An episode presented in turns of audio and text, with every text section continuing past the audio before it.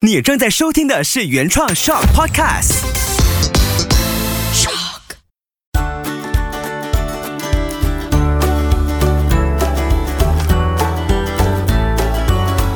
秋月的育儿天地。Hello，你好，我是秋月，谢谢你收听秋月的育儿天地。我知道现在呢，在收听的朋友不一定是妈妈，也不一定是爸爸，也有可能你是姑姑，你是阿姨，你是外婆，甚至你可能只是路过，你可能是机缘巧合下不小心点开的。我都希望你可以听完这一期的内容，因为我们每一个人都是孩子，尤其今天出现的爸爸们，对我来说，内容上的整合是蛮具有挑战，然后也会让女人更了解男人，或者。是女儿更了解爸爸，太太更了解你的先生。我也很谢谢这些非常非常不容易配合时间的爸爸，最终呢都完成了这一次的录音访问。其实一开始我设定，因为上个月有六位妈妈出现，然后说回这六位妈妈，我上一期 podcast 就有说到，我录制的隔天就要跟他们会面，然后这场聚会也来的。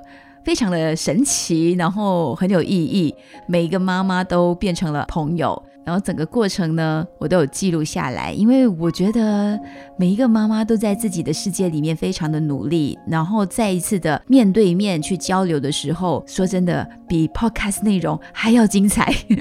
但是因为是我们私下的交流，所以就没有特意的要做声音上的分享。那我相信未来我们还会有更多机会可以邀请这六位妈妈做更多育儿方面的分享。那说回今天这爸爸们哦，本来设定是因为六位妈妈就找六位爸爸这样子对称一下也挺好，但事实上很多事情的发生就像你养个孩子一样，他总会在不同的阶段给你不同的考验，然后会有各种的不安、各种的状况提出现。但这就是人生，因为我们的人生总是会给你很多措手不及的考验。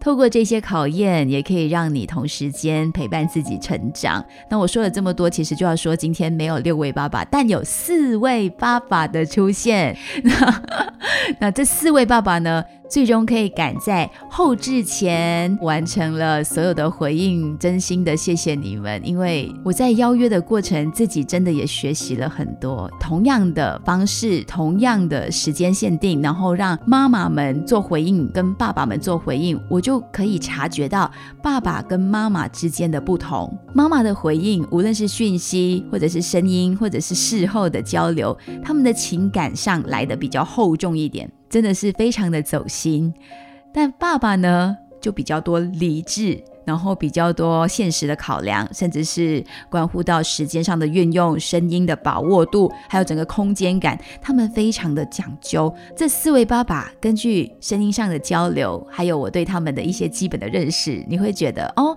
他们四位呢都有不同的特质，在教养的路上呢也有不一样的体悟。我相信这两期从这四位爸爸的讨论跟分享过程当中，可以给我们对于爸爸更深一层的。认识，再从不同的爸爸分享的故事当中去感受回自己的育儿日常。那一开始，我们就先来简单的认识这四位爸爸。Hello，秋月，你好，我是两个孩子的爸爸，我是 Shin。Hello，秋月，你好，我是两个孩子的爸爸，我是 Remy。Hello，秋月，你好，我是两个孩子的爸爸，我叫 Jackson Lee。Hello，秋月，你好，我是一个孩子的爸爸，我是王老师。谢谢今天出场的这四位爸爸，就有 Shane、Jackson、Remy，还有王老师。那我本身也是在不同的场合、不同的过程当中认识他们。那他们有各自的背景、不同的专长在身。那听到他们的声音呢，大概就可以感受到他们是很认真的爸爸，声音都充满了能量。那我就简单快速的说一下，我是怎么认识这四位爸爸的。首先认识比较久时间的就是 Shin，Shin 本身也是一位老师，他是一位注册心理辅导师，也是催眠治疗师。那去年曾经也上过 Podcast 谈性教育这件事情，如果你还记得的话，就是焕胜老师 Shin。另外一位老师呢，就是王老师。王老师是一所中学的训导老师，所以他接触很多的家庭、很多的学生。那今天主要是以爸爸的身份来分享。OK，王老师也就是王爸爸。王老师跟我之间有很多的交流，我们是在 Clubhouse 认识的。之前有一段时间很频密的在 Clubhouse，就是开节目或者开个时段，啊大家就举手发言。那我自己呢也很久没有玩 Clubhouse 了，OK，所以就在这个 Podcast 当中再跟王老师联系回，所以跟王老师认识其实也是透过声音空间认识的。然后现在在邀请他来 Podcast 做分享，我相信未来还有很多的机会可以透过王老师听到很多他辅导过的家庭的一些故事，再做更多关于。亲子教养上的分享。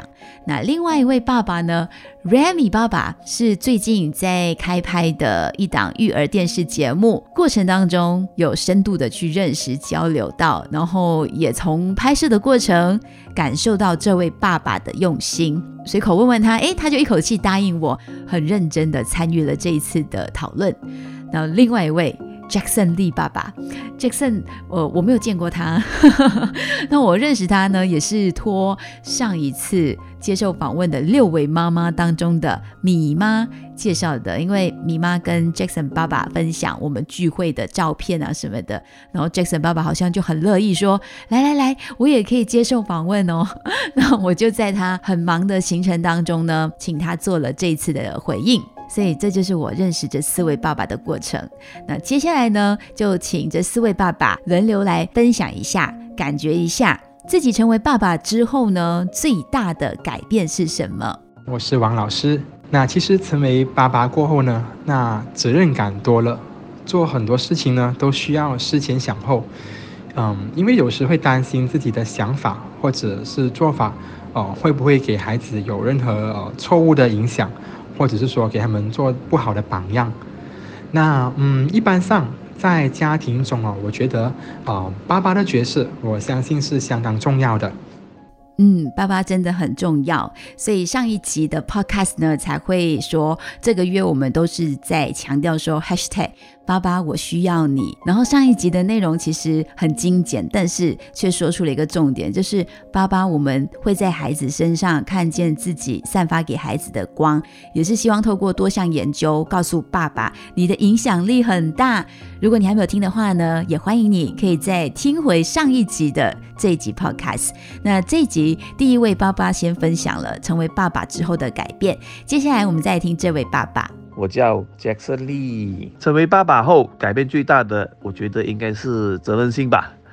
呃，就老是担心孩子吃不饱啊，穿不暖啊，然后也怕他受伤啊，然后还有就是，总之是担心东担心西的，呃，然后就想好好照顾他们，这就是我做爸爸最大改变。我是 Remy，我成为爸爸之后。在各方面都有改变，不管是生活方式啦、理财、时间的分配，跟之前都有所不同。不过我倒是觉得情绪的管理是一个很大的改变。以前的我脾气像个孩子，然后现在就需要怎样去控制，还有表达自己的情绪，也学会了更多的耐心和包容。我知道孩子的情绪会随着年龄增长而产生变化，而且哦，每个孩子都是很独特的，所以面对孩子或者是自己，都要下很多功夫还有努力。即使这么多年来做了爸爸，我还是无法拿捏得很好，十全十美，还是跟着孩子一起加油。努力。我听 Remy 爸爸的分享，其实也回应了自己在育儿路上的这些年的努力。我觉得每个爸爸妈妈感受都一样的，就是我们一开始会想要做很完美、很及格、很高分的父母，但你在过程当中跟孩子选择是同步成长的时候呢，你就会发现不完美也是一种完美。就我们可以从孩子身上发现，其实很多的标准拿掉的话，我们很快乐，孩子也会很快乐。所以整个过程最重要就是相互的了解。然后像 Remy 爸爸说的，他成长很多的部分，也是我成长很多的部分呢。就情绪管理呀，更懂得去看孩子，更懂得怎么去靠近孩子的情绪，跟孩子在有情绪的过程当中，也能够做到有效的沟通。我觉得这才是最舒服的育儿的状态。虽然说是爸爸的分享，但是我 还是会忍不住想要从妈妈的角度来做一些回应的。我不晓得现在在听着的妈妈朋友，你们是不是也也有一些话想说？记得也可以留言给我，那我也可以告诉这些努力着的爸爸。那爸爸朋友，你听了之后有什么反思，也可以把你的回应呢记录下来。你要声音讯息给我也可以哦，我们还可以做一个后续的番外篇。那接下来这位 Shane 爸爸呢？我觉得最大的改变是责任感，还有人生的态度。我变成爸爸以后，我自己觉得自己的人生态度变得更积极，更知道为什么我活着。在我生命当中，我觉得工作是一个很重要的事情。记得我在单身的时候，我就每一个月就照常的上班领薪水工作。那个时候的我其实收入还不错啊，过得也还可以，所以我就没有太多的对于金钱有太多的规划。那嗯，感觉日子就是一天一天的过去哦，没有太多的动力。那自从当了爸爸以后，我赫然发现原来。这个世界上有一个生命寄托在我的生命上，然后我就感觉说，嗯，我需要为我这个角色或者我带来这个世界上的生命负责。那我就开始凡事都会考量他的需要，在金钱方面当然没有以前的宽裕，会开始思考说我要怎么样才可以让我的家人过得更安逸、更快乐。所以对我来说，这样其实虽然表面上是苦的，生活比以前苦了，但其实它给我更多的活着的动力，让我知道说我每天活着、努力工作是为了什么。我的天哪，谢你也说的太感性了。虽然是很理智的在表达，但是我不知道为什么，是不是因为我是女人的关系，我竟然听到这边，我眼眶泛泪。我的妈呀！哇，我第一次这么认真的在听一个爸爸说，一个生命让他有这么深的感触，然后给他这么大的活着的动力。我不知道为什么，我真的很感动。如果你不曾听过你家男人有这一番言论，或者这样子的一个思考的空间，请在这段期间把这个收听的连接发给他，然后也请他去尝试想一想，如果今天他也是我其中一个访问的爸爸，他本身又会怎么去看自己这一段生命历程过程当中，因为拥有了爸爸这样的一个角色，给他什么样的启发，或者是生命上的改变？那经过了一轮感性的洗礼之后，我们 我们就回到比较现实层面的这个问题，在家中和妈妈的教养职务一般上是怎么分配的呢？爸爸主要负责哪一些教养的任务？因为现在呢，其实很多爸爸也身兼母职，那我们就从这四位爸爸身上去感受一下。我是王老师。那举个例子啊，像我的家庭，那啊，妈妈可能就是负责功课上的问题，而我呢，我比较参与玩乐的部分，也有时候是可以啊角色互换。那其实没有固定说一个人要去负责什么。那我觉得大家都参与的活动啊，当然会令到孩子有学习更多了。哦，那有些时候我们尝试不同的任务，其实才会啊。感同身受，就是说，嗯，有时候爸爸煮饭就是我煮饭，那可以知道，哎，妈咪煮饭也是很辛苦的。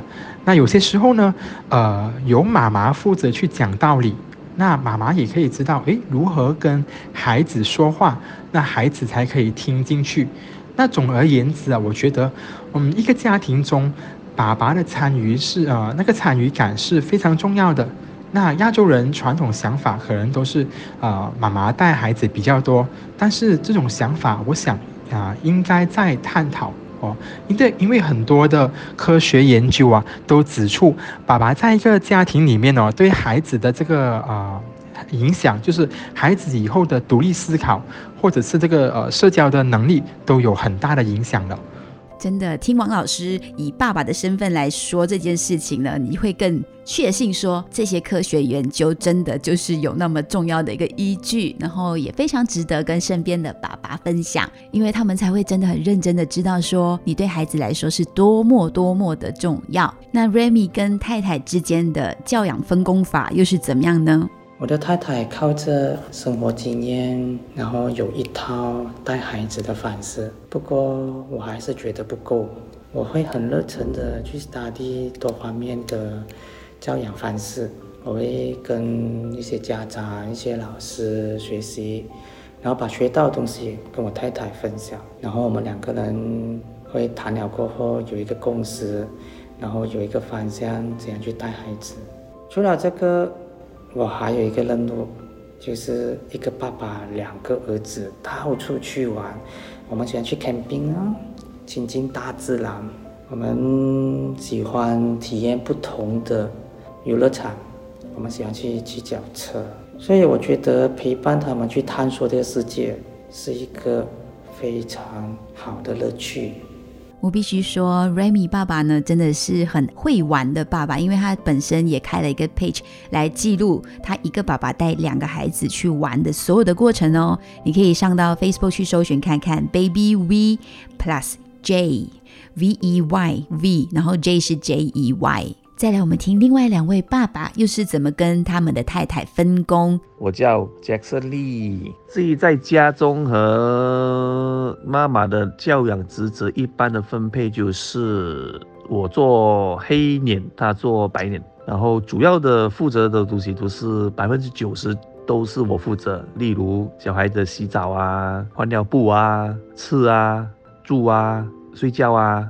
基本上百分之九十所有的跟小孩的时间都是由我来照办，所以也称之为超级奶爸。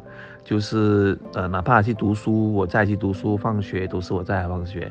然后主要因为我是做黑脸的角色嘛，所以小孩一些顽皮还是什么，我都会都会试着负责打骂的那一位。然后我老婆嗯，就是属于就会负责哄他们，呃，买礼物给他们，呃，陪他们玩。这个就是。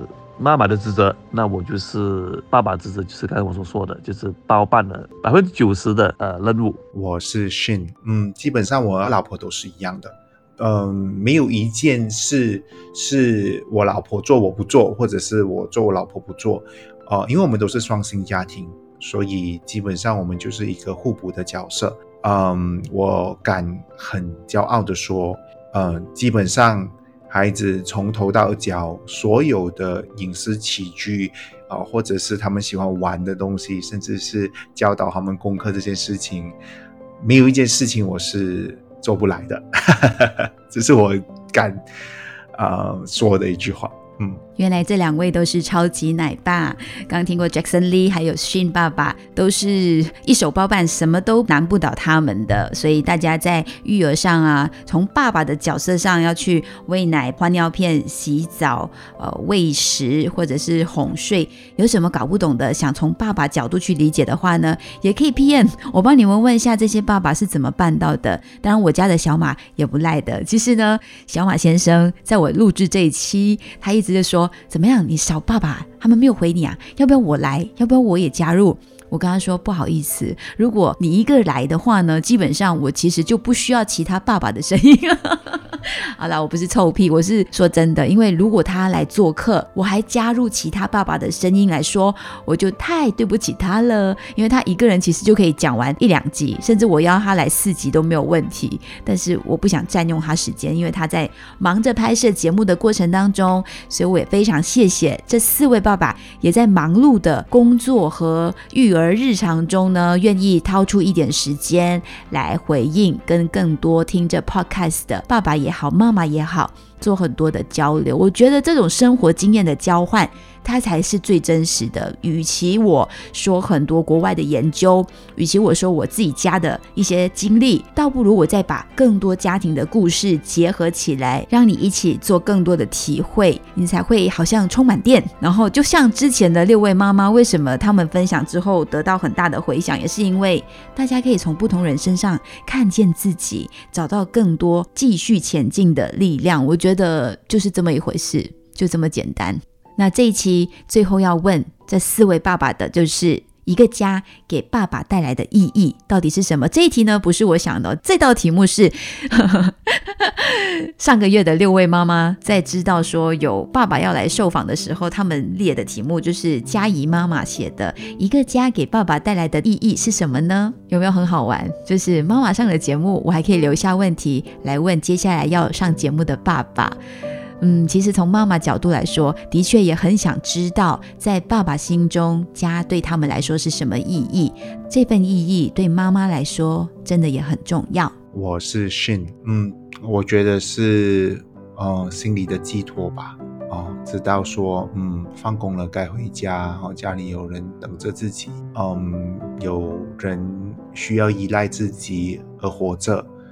对我来说，这就是当爸爸的意义。我是 Remy，一个家给爸爸带来的意义是什么？哇，这个问题举啊，很哲学。